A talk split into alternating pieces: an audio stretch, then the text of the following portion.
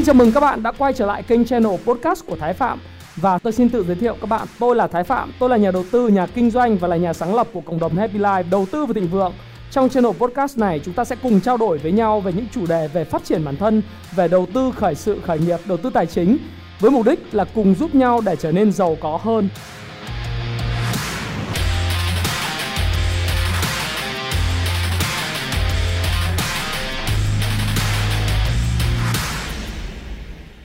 Hi, xin chào tất cả các bạn. Chào mừng các bạn đã quay trở lại với channel của Thái Phạm.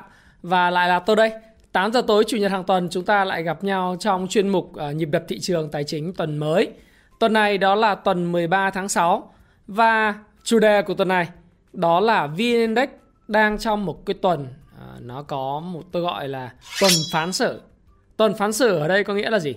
Đó là một cái tuần mà sẽ quyết định một cái xu hướng tiếp theo liệu là VN Index tiếp tục cái đà tăng điểm sau một quá trình là nó bị điều chỉnh, hay nó sẽ là một cái cú bull giả tạo để tiếp tục điều chỉnh sâu hơn thì tuần tới, tuần mà chúng ta đang theo dõi đó, là tuần ngày 13 tháng 6 này, sẽ quyết định xem là VN Index sẽ như thế nào bạn nhé.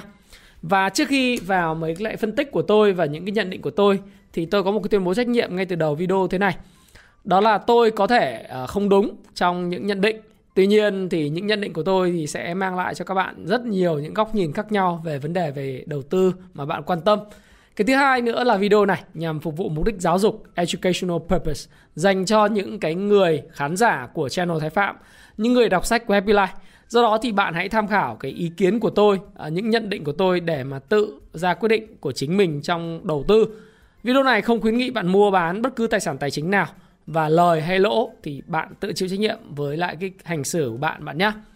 Và chúng ta hãy cùng với nhau review lại những cái gì xảy ra trong cái bối cảnh quốc tế thị trường tài chính quốc tế trong tuần vừa rồi. Thế thì trong cái bối cảnh là thị trường chứng khoán Mỹ nó tiếp tục tăng cao và khả năng giống như tôi đã làm một cái video vào ngày thứ sáu tối ngày thứ sáu các bạn coi đó là Fed uh, dự báo ngày 16 tháng 6 tiếp tục cái quá trình bơm tiền à, hôm 16 tháng 6 ha là chúng ta sẽ thấy rất rõ cái điều này. Đó, hôm 11 tháng 6 đây. Ngày à, 16 tháng 6 là Fed sẽ họp. Và cái video của cái ngày mà đấy, chúng ta sẽ thấy lạm phát tăng vọt, Fed sẽ hành động như thế nào đó là cái video mà tôi đã làm vào ngày 11 tháng 6 vừa rồi. Thì các bạn có thể com coi lại video này vào tối thứ sáu.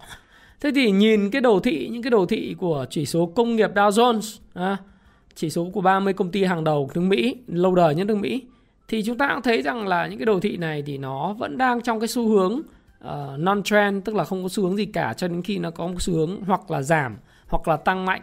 Thì hiện nay thì nó là một cái xu hướng non trend cá nhân tôi thì tôi mong nó có điều chỉnh nhưng mà các bạn thấy giai đoạn này khi mà tiền rẻ nhiều thì việc mong đợi điều chỉnh có vẻ như rất khó đối với lại những cái thị trường như thị trường chứng khoán Mỹ nhất là trong cái bối cảnh mà vaccine hiện nay đã được triển khai trên 55% người dân Mỹ. Chỉ số S&P 500 thì đóng cửa cao nhất mọi thời đại à, vào cuối ngày thứ sáu cuối tuần vừa rồi.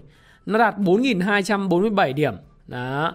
Và chỉ số uh, Nasdaq Nasdaq sau cái quá trình mà thông tin là ngày 16 tháng 6 có khả năng Fed tiếp tục duy trì cái gói tapering, gói bơm 120 tỷ vào nền kinh tế à, và duy trì cái mức lãi suất từ 0 đến 0,25% một tháng.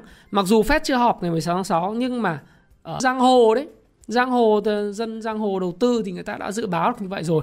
Các bạn có thể coi lại cái video của tôi ngày thứ sáu ngày 11 tháng 6 vừa rồi. Các bạn sẽ biết là giang hồ là gồm những ai tại sao người ta lại làm như vậy.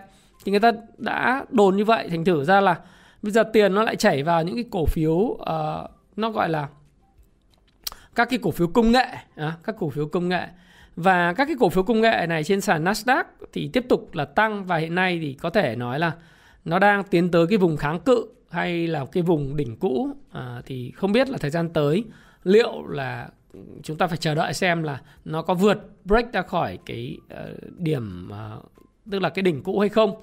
Cái này thì phải chờ đợi thôi. Chúng ta không thể dự báo được cái gì cho đến khi mà cái mức độ tiêu hóa của thị trường về những cái thông tin lắm lúc nhiều khi tin tốt đó là gì? Uh, Fed tiếp tục bơm tiền và duy trì mức lãi suất thấp. Thế nhưng mà tin tốt nhiều khi cái phản ứng trên thị trường tài chính nó lại là một cái tin xấu khi mà ở vùng đỉnh. Người ta có một đội nó sọt xuống chẳng hạn thì nó lại là nói rằng là tin tốt thành ra là tin xấu. Bán khi tin chính thức và mua tin đồn là vì vậy.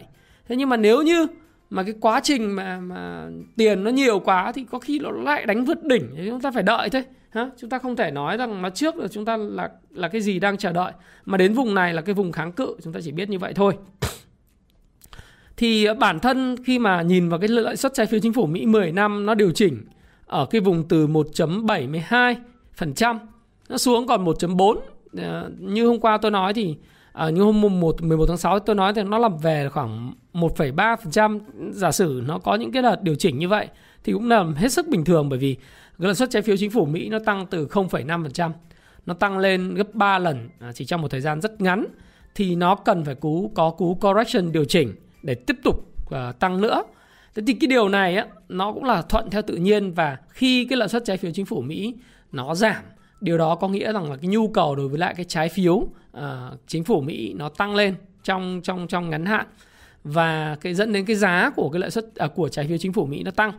Và khi đó thì cái cái có nhiều cầu hơn mà. Các bạn hình dung là có nhiều cầu hơn thì cái giá của cái cổ trái phiếu nó sẽ tăng lên. Nó dẫn đến lợi suất trái phiếu nó giảm xuống.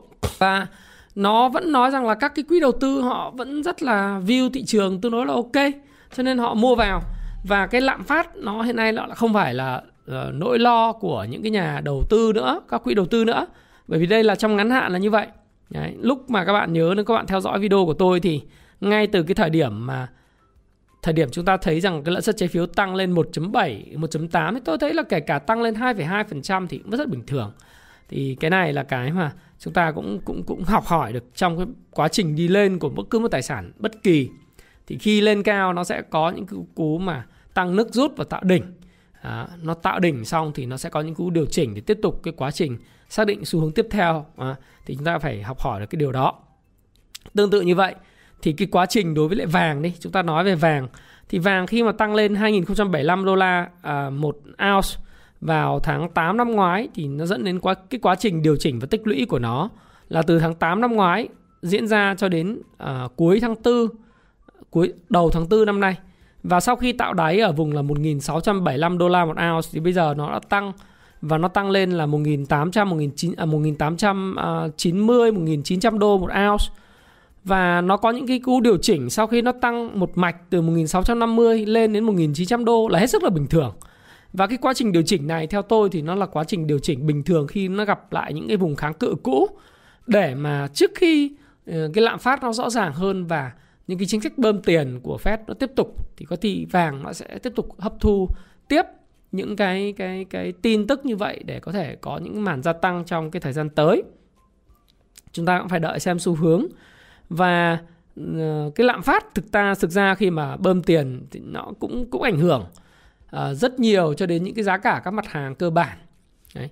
thì cái tổ chức OPEC cộng và các nước xuất khẩu dầu mỏ nói chung từ Ả Rập Saudi ấy, cho đến Nga thì uh, cái quá trình bơm tiền có vẻ là nó đã vượt qua ngoài cái dự định của họ và cách họ phòng hộ cho việc bơm tiền nó họ tiếp tục đẩy cái giá dầu lên cao mặc dù là cái nguồn cung có thể sẽ tăng mạnh từ tháng 7 tới và theo cái tổ chức xuất khẩu dầu lửa OPEC cộng ừ, OPEC và OPEC cộng gồm có cả Nga đó thì họ đã gia tăng cái sản lượng sản xuất ra bắt đầu từ tháng 5 tháng 6 rồi. Thế nhưng mà cái giá cả nó sẽ phải phản ánh cái quá trình cung cấp cái tín dụng của Fed ra nền kinh tế và các ngân hàng trung ương cụ thể là ngân hàng trung ương Anh và châu Âu bơm ra để cứu nền kinh tế. À, đây là những cái bữa trưa miễn phí mà tôi sẽ phân tích với các bạn trong cái video vào ngày thứ ba tuần này.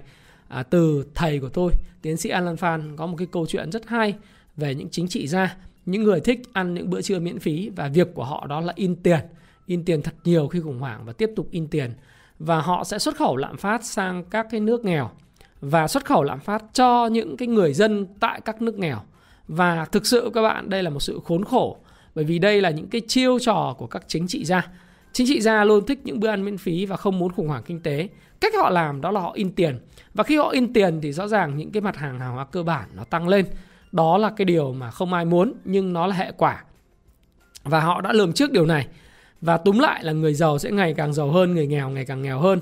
Còn trong cái thời gian tới, liệu cái giá dầu nó có có những cái điều chỉnh không thì chúng ta cũng phải chờ đợi thôi, bởi vì hiện nay thì cũng không thể nói được là cái xu hướng của giá dầu khi khi nào chấm dứt hoặc nó có sự kiện nào để nói rằng giá dầu sẽ chấm dứt ừ, cái quá trình đà tăng uh, trong cái thời gian tới. Ừ. thì chúng ta cùng chờ đợi bởi vì những cái biến động trong ngày của nó trong tuần của nó sẽ diễn ra rất là từ từ và nhỏ giọt và trước cái bối cảnh mà Fed tiếp tục bơm tiền, bơm tiền và bơm tiền, à, chúng ta dự là thế và phải đợi cái cái quá trình ờ, công bố chính thức vào ngày 16 tháng 6 tới. Tuy nhiên thì theo nhiều chuyên gia dự báo thì là tiếp tục bơm và cá nhân tôi Thái Phạm dự báo là tiếp tục bơm tiền. Và đến thời điểm này có thể nói là cái bảng cân đối kế toán nếu các bạn theo dõi tôi từ suốt một năm nay, hai năm nay thì các bạn theo dõi rất nhiều về những chuyển động thị trường, nhịp đập thị trường của Thái Phạm. Thế thì các bạn thấy rằng là cái bảng cân đối kế toán trước cái giai đoạn mà khủng hoảng về cái đại dịch ạ. Tức là vào tháng 3 năm 2020 thì cái cái ờ, bảng cân đối kế toán của Fed nó vào khoảng 3.700 tỷ đô la. Đến hiện nay là bảng cân đối kế toán của Fed đã lên tới lần đầu tiên chạm mức là 8.000 tỷ đô la. À, 8.000 tỷ đô la này gọi là tài sản trong bảng cân đối bảng cân đối kế toán balance sheet của Fed gồm toàn tất cả những giấy tờ ghi nợ, giấy tờ có giá là những cái trái phiếu chính phủ và những trái phiếu doanh nghiệp. Trị giá 8.000 tỷ đô la. Có nghĩa là trong khoảng thời gian đó, Fed đã bơm ra thị trường một con số khổng lồ hơn 4.000 tỷ đô la bằng toàn bộ số tiền mà toàn bộ lịch sử nước Mỹ đã bơm ra à, trong đã in đã in một cách kỹ thuật bằng cách kỹ thuật số hoặc bằng in bằng tiền mặt. Đấy. Thế thì uh, theo cái trang tin của uh, Reuters là Fed balance sheet tops 8 trillion for the first time for first time data. Ừ. Và quy mô bảng cân đối kế toán ngân hàng trung ương này đã tăng lên lần đầu tiên là 8.000 tỷ ha. Con số trên thì tài sản Fed đã tăng gần gấp đôi, thực tế là tăng hơn gấp đôi rồi so với quy mô từ tháng 3 năm 2020. Và báo cáo cũng cho thấy là Fed đã bán bớt các trái phiếu doanh nghiệp trị giá khoảng 160 triệu đô la mà ngân hàng này nắm giữ thực ra là 160 triệu so với lại 120 tỷ một tháng chả là bao nhiêu. Và hiện nay thì Fed vẫn duy trì cái hình thức là mua 120 tỷ đô la bơm vào tiền vào nền kinh tế một tháng, bao gồm là 80 tỷ đô la trái phiếu chính phủ Mỹ và 40 tỷ đô la trái phiếu được đảm bảo bằng tài sản thế chấp à, uh, MBS một tháng của các cái doanh nghiệp corporate uh, bonds. Thế thì với cái mức bơm tiền như thế này này ừ, Các bạn xem lại video ngày hôm qua và tôi nói sâu hơn một chút xíu nữa. Nó dẫn tới ngày hôm nay chúng ta thấy giá vàng Giá xăng dầu, lương thực, thực phẩm, phân đạm, à, cước xuất nhập khẩu, mọi thứ à, nó tăng vọt, nhà cửa tăng. Ở Mỹ bây giờ sản xuất ra nhà cửa không kịp bán, à, bởi vì là sao? Giá nhà nó tăng mạnh. Mà giá nhà tăng mạnh dẫn đến cái nhu cầu không phải là ở mà nhu cầu đầu cơ nó rất là lớn. Mỹ cũng giống Việt Nam thôi. Mỹ, Anh, Pháp, Đức hay là Úc, Châu hay là Trung Quốc hay Việt Nam giống nhau. Bản chất con người thích những gì tăng giá. Và khi có tăng giá thì người ta đầu cơ. Nó tăng giá khủng khiếp. Xăng này RON 95 ngày hôm nay đã điều chỉnh tăng vượt mốc 20.000 đồng dựa trên giá dầu quốc tế và tôi thích cái câu mà nó không phải là chỉ trích mà nó nói đúng sự thật của ông Quách Thụ Thanh, Chủ tịch Ủy ban Điều tiết Bảo hiểm và Ngân hàng Trung Quốc. Theo cái cái tờ Nhật báo Hoa Nam Trung Quốc South Morning à, uh, South China Morning Post à, thì ông nói một câu là cái hôm mùng 10 tháng 6 vừa rồi ông ông nói uh, cái sự quan ngại về tác dụng phụ của các gói kích thích kinh tế ở phương Tây và đồng thời là kêu gọi họ dỡ bỏ thuế quan với hàng hóa Trung Quốc thì cái này thì mình không có bàn. Nhưng mà phát biểu tại diễn đàn tài chính uh, Liu, uh, Liu Chui uh, ở forum ở Thượng Hải ngày 10 tháng 6 thì các quan chức hàng đầu của Ngân hàng Nhân dân Trung Quốc People Bank of China PBOC đã một lần nữa nêu ra những lo ngại về tác hại tiềm tàng của các gói kích thích kinh tế quy mô lớn ở phương Tây. Trong đó đáng chú ý là Mỹ và châu Âu. Cụ thể thì theo ông Quách Thụ Thanh, Chủ tịch Ủy ban Điều tiết Bảo hiểm và Ngân hàng Trung Quốc kiêm lãnh đạo cấp cao tại PBOC cho biết là lạm phát hiện nay xuất hiện ngay sau khi Cục Dự trữ Liên bang Mỹ và Ngân hàng Trung ương châu Âu tiếp tục bơm tiền bằng cách mua tài sản để giảm thiểu tác động kinh tế của đại dịch. Đấy. Thế các bạn biết là cái nguồn cơn đại dịch thì là do ai? À, các bạn tự trả lời đúng không? Nhưng đại dịch xảy ra Mỹ ứng phó với đại dịch bằng cách nào? Các chính trị gia thì như tôi nói các bạn đó là gì? Họ thích những bữa ăn miễn phí, họ in tiền. Mỹ và châu Âu nắm được cái chuyện là in tiền các bạn thích uh, những cái ờ, nền tảng platform độc lập ví dụ như những cái crypto này kia đồng ý nó là những cái decentralized uh, nó nó là một cái nơi mà thị trường hiện nay chưa được kiểm soát đúng không nó là cái thị trường không tập trung uh, và nó nó thực sự với các bạn nó tiên tân tiến nhưng mà cái đó không thể thách thức được các ngân hàng trung ương thế giới được. Bởi vì sao? Bởi vì tại sao người ta lại kiểm soát nó? Người ta muốn kiểm soát nó và người ta tung cái đồng tiền số của mình là bởi vì người ta muốn kiểm soát cái quá trình in tiền. Đấy. thì mỹ và âu nó in tiền chả dựa trên cái gì cả. Bấm nút vào cái, cái cái ngân hàng điện tử là ra một con số mới. Bấm nút là ra mấy nghìn tỷ đô la. Đưa một cái tờ giấy là cấp cho mấy nghìn tỷ đô la tiêu. Dân nghèo đói bơm tiền vào tài khoản cho đi chi tiêu. Đấy. Thì, thì lạm phát nó phải tăng. Mà Trung Quốc đối phó bằng cách làm sao? Giờ ông in tiền đúng không? Thì tôi chữ hàng tôi chữ sắt thép đồng nguyên vật liệu cơ bản hàng hóa cơ bản ngô gạo khoai sắn uh, tân tật. Thế ông in tiền vấn đề cuối cùng là câu chuyện về tiền hàng. Tiền nhiều thì hàng mà vẫn như vậy thì giá cả hàng hóa nó phải gia tăng. Và cái ông quách thụ thanh này ông nói đúng nói đúng đấy. Đó là ông cứ in tiền thì, thì lạm phát nó phải tăng thôi là bởi vì hàng của tôi tôi chữ này. Hả? Hàng nó là vô, có phải là vô tận đâu.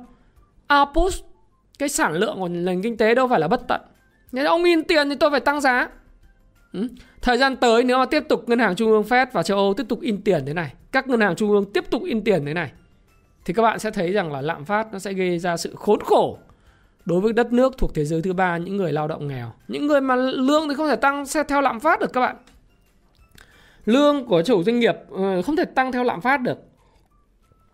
Thậm chí là dịch bệnh mà phức tạp. À, các người những người, người lao động còn bị cắt cắt giảm lương ấy. Cắt giảm lương là bình thường. Hoặc là cắt giảm nhân sự. Các bạn cứ làm trong ngành du lịch và hàng không ngành dịch dịch vụ thì các bạn thấy rằng là khi mà đại dịch xảy ra thì uh, nhân viên hàng không còn phải đi làm shipper mà. Nó khó khăn vất vả vậy nhân viên cũng dịch vụ tiệc cưới cũng phải làm những cái công việc khác hoặc ở nhà không có công việc. Lương các bạn không tăng, thậm chí là các bạn còn thấy là các bạn bị cắt giảm công việc, cắt giảm giờ làm nhưng mà cái giá cả hàng hóa nó ngày càng tăng lên. Ờ, giá chứng khoán, giá bất động sản, mọi thứ nó cứ tăng. Và nó ngày càng ngoài tầm với của các bạn và tình trạng giàu nghèo ngày càng gia tăng. Và ông nói một câu là trên thực tế, họ làm tổn hại đến lợi ích của người dân nước mình trước tiên. Đấy, tổn hại chứ. Lạm phát mà đấy và ờ, thực sự với cái việc mà như thế này Trung Quốc họ tiếp tục tuyên chiến bằng cách họ tích trữ hàng hóa tiếp thì cái xuất khẩu chúng ta nó vẫn được hưởng lợi. Cái nhập khẩu chúng ta với họ sẽ tiếp tục tăng mạnh vì chúng ta xuất khẩu lại Âu Mỹ mà. Đấy, thì tôi sẽ làm cái video và các ngành nghề hưởng lợi và các cổ phiếu hưởng lợi để cho các bạn tham khảo trong thời gian sớm nhất. Thế thì ờ, với cái tình hình bơm tiền như vậy thì ờ, cái tình trạng giàu ảo của gia đình Mỹ và toàn thế giới này nó tăng cao và đà tăng chứng khoán đẩy Mỹ nó giật tít là đà tăng chứng khoán đẩy giá trị tài sản dòng các hộ tăng cao nhưng mà cái này là tôi nghĩ là tài sản ảo bởi vì trên giấy tờ thôi theo Cục Dự trữ Liên bang Mỹ thì giá trị tài sản dòng các hộ gia đình và tổ chức phi lợi nhuận của Mỹ đã tăng vọt lên 136.900 ờ, tỷ đô la trong quý 1 và tăng 3%, 3,8% sau năm 2020 nhờ đà tăng thị trường chứng khoán. Đấy. Thì uh, Ờ, cái video này cùng với cái video mà các bạn nên coi lại trong cái video của tôi là cái tầm quan trọng để có một cái uh, tôi gọi là cái thu nhập nguồn thu nhập thứ hai đấy. Ừ. Bạn một tuần trước tôi làm cái video là sự cần thiết phải có một cái nguồn thu nhập số 2 là vô cùng quan trọng bởi vì nếu các bạn mà không có cái nguồn thu nhập thứ hai thì bạn sẽ chết.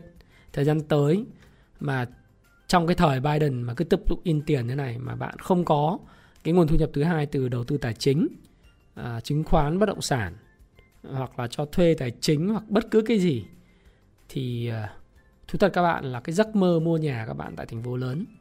Cái giấc mơ làm giàu các bạn chính thức là bị gọi là bị wipe out là bị xóa sổ. Đấy. thì trong cái bối cảnh như vậy à, thì cộng với lại những cái tình hình về trên thế giới và dịch bệnh như vậy về chỉ số Việt Nam VN Index như vậy thì thời gian tới nó sẽ đi đâu về đâu?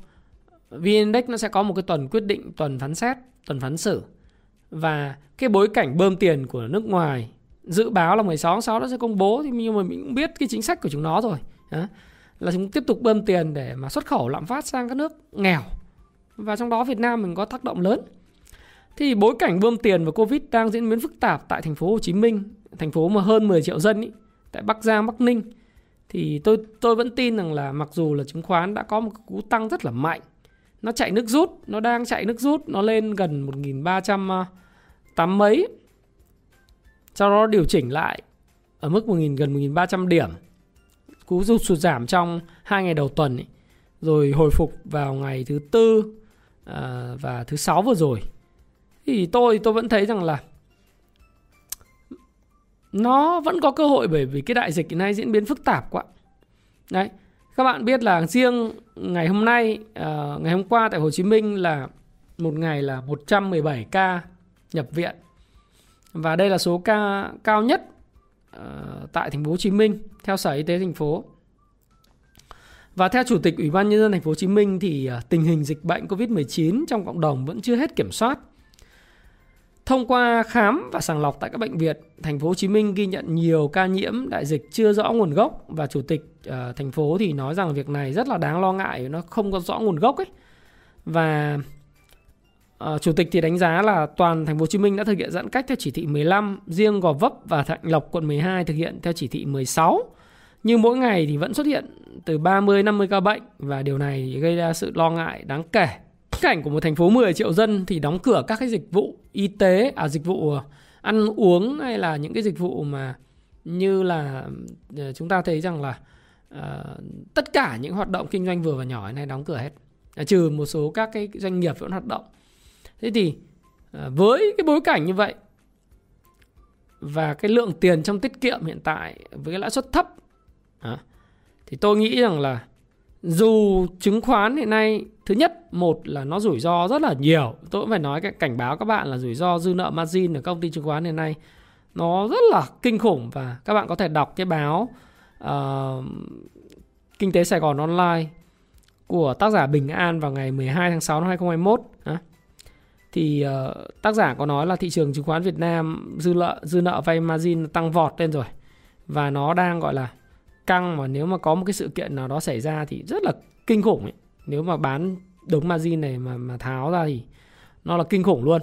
Đây là cái rủi ro trong cái bối cảnh rủi ro thế. Cái thứ hai nữa là cái cái dịch bệnh nó vẫn phức tạp như thế này.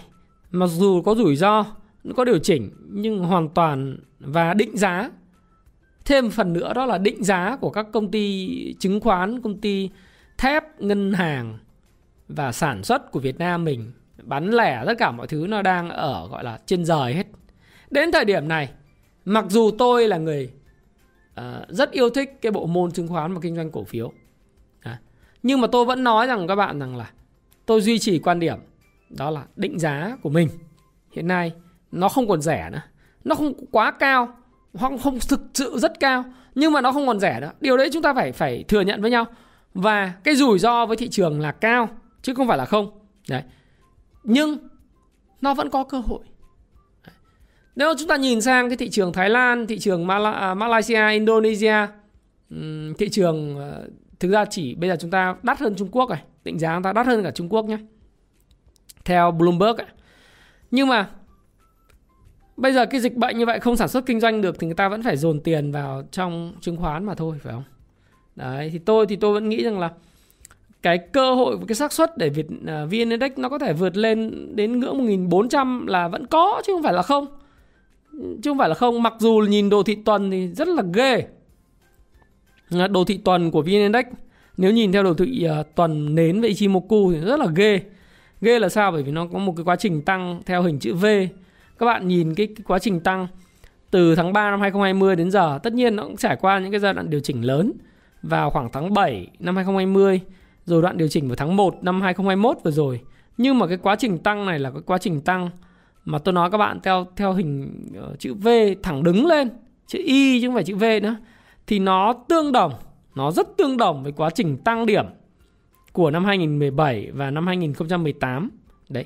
Thì các bạn cứ hình dung là cái tăng mạnh thì nó lúc mà nó giảm nó sẽ rất là thương đau. Để các bạn nhìn này à, khi mà tăng lên đến tháng tháng 3 năm 2021 à 2018 nó chỉnh xuống đấy thì các bạn thấy rằng là chỉnh đó là chỉnh cũng theo hình gọi là đi theo thang máy luôn thì cái quá trình khi mà mà tăng điểm như thế này thì thì nó đầy những rủi ro rủi ro nó đến từ các externalities từ cái chính sách của bên ngoài và chính sách của bên trong bên trong thì không có đáng ngại hiện tại thời điểm này bên ngoài thì chưa thấy cái yếu tố đáng ngại Đấy, tóm lại là tiệc thì vẫn chưa tan, nhạc thì vẫn chưa tàn.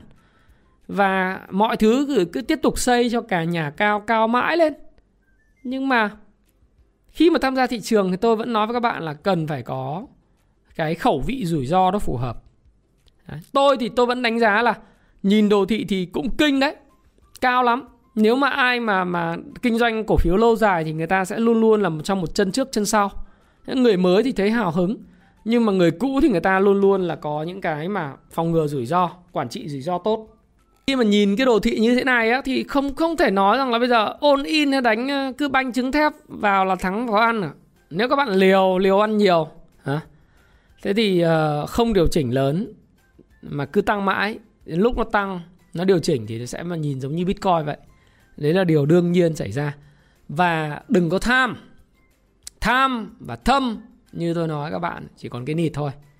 Đấy, cái cái cái dây dây buộc tiền này gọi cái nịt không phải dây chun không phải là cái thắt lưng nha tham thâm chỉ còn cái linh nịt thôi.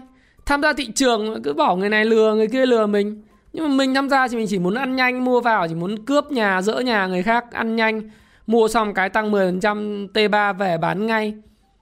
Ờ, thế thì đến lúc bạn ăn được như vậy sẽ lúc bạn mất nhiều hơn số đó. À. làm ơn, có ăn, có học, có đọc dùm tôi cái. À. thì các bạn sẽ thấy rằng lúc nào bạn cần nhảy ra, nhảy nhảy vô.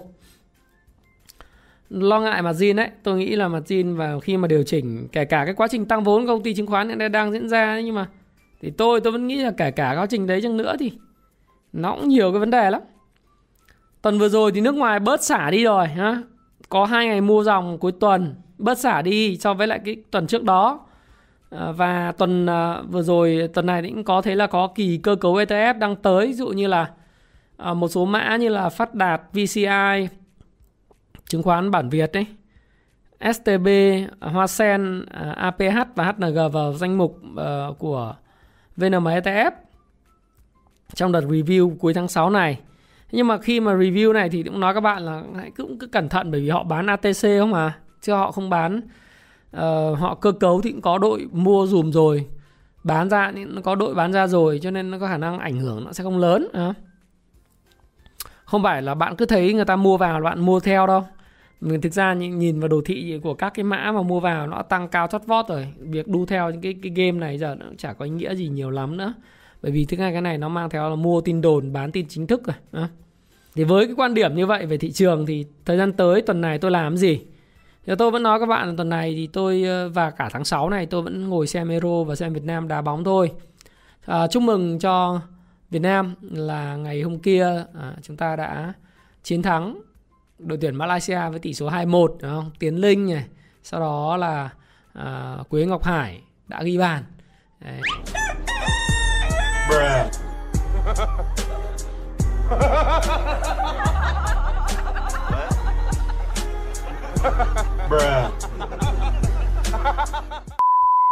và chúng ta đang tạm thời đứng đầu bảng và chúng ta gặp nốt cái uh, tiểu vương quốc Ả Rập uh, thống nhất là UAE nữa.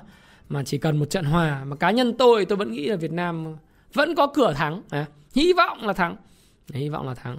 Mong thắng ai là người Việt Nam mà chẳng mong thắng mà chúng ta đứng đầu bảng chúng ta vào hiên ngang vào vòng 3 của vòng loại World Cup? Nhớ đâu đấy chúng ta làm một cái điều gì bất ngờ với cái thế hệ vàng này của Việt Nam thì sao? Đấy thì tôi tôi vẫn xem à, bóng đá thôi. Bởi vì thức đêm thức khuya ví dụ như xem cái trận khai mạc Euro xem đến 4 giờ sáng à, xem 4 giờ sáng thì, thì uh, chứng khoán chứng khiếc thì nó cũng sẽ ảnh hưởng nhiều. Uh, thực ra thì bây giờ vẫn có cổ phiếu nhưng mà tiền thì nhiều mà. Cổ phiếu thì, thì cũng vẫn có đấy, nhưng mà sẽ là gì? À, sẽ quản trị rủi ro tốt trong giai đoạn này. Tăng lên thì vẫn vui. Nếu mà thị trường tăng tiếp lên à, 1418 1460 điểm gì đấy, thì vẫn vui lắm, bởi vì là vẫn có cổ phiếu, vẫn tăng rất là nhiều tiền. Nhưng mà nếu có giảm thì cũng không có buồn, bởi vì nếu giảm thì mình lại có cái cơ hội đợi để nó giảm vào cái vùng mà phù hợp, mình sẽ vào lại tiền. Thế nên là cái quan trọng là rủi ro thôi, quản trị rủi ro khẩu vị rủi ro. Nếu mà bạn là khẩu vị rủi ro theo kiểu cờ bạc khát nước thì bạn cứ vào lúc nào ôn in. Tôi thì, không như thế.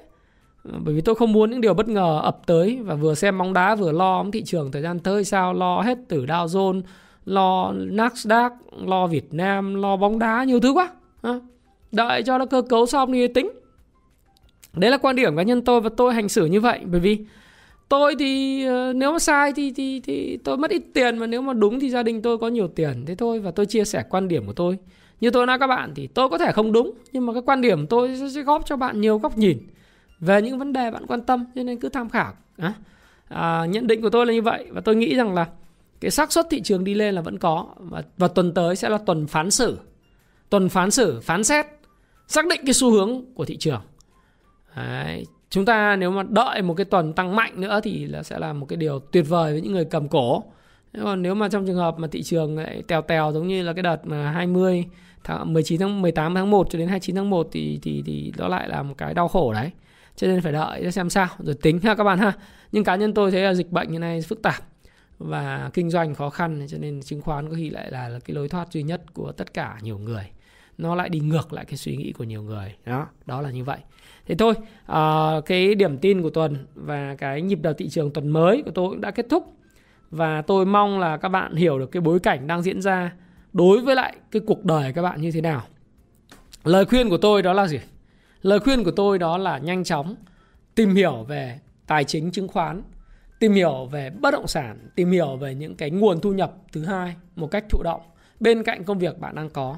Hãy đọc sách hãy tham gia vào khóa học các bạn cứ tiếc tiền vài triệu vài chục chục triệu đi có những khóa học cả trăm triệu nhưng mà thực ra thì trăm triệu em chục triệu không quan trọng.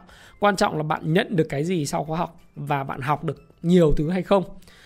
Và bạn càng tích trữ những kiến thức về uh, tài chính kiến thức về cái cái cái nguồn thu nhập thứ hai càng sớm thì cuộc đời bạn càng ngày càng thay đổi. Cái bối cảnh in tiền nó đang tiếp tục diễn ra như thế này. Nếu bạn không có sự chuẩn bị thì bạn sẽ không khá lên được đấy là cái điều mà tôi chắc chắn với bạn. Và mọi người nói với tôi là thầy ơi anh ơi như này như kia. Thế thì cái niềm vui của tôi các bạn biết là gì? Và thước đo thành công của tôi ấy, đó là không phải là việc là tôi giàu có bao nhiêu mà đó là sự thành công. À, thành công của ai? Của học trò của tôi. Thành công của những người đọc sách của Happy Life. Thành công là gì? Các bạn cứ khỏe mạnh hơn các bạn cứ giàu có hơn và các bạn ngày càng tiến bộ trong cái con đường chinh phục cái tự do tài chính của mình. Và các bạn càng như vậy thì đó là một cái thước đo của tôi càng ngày thành công. Có thể tôi không giàu. Có thể tôi không giàu. Không giàu được rất như nhiều người.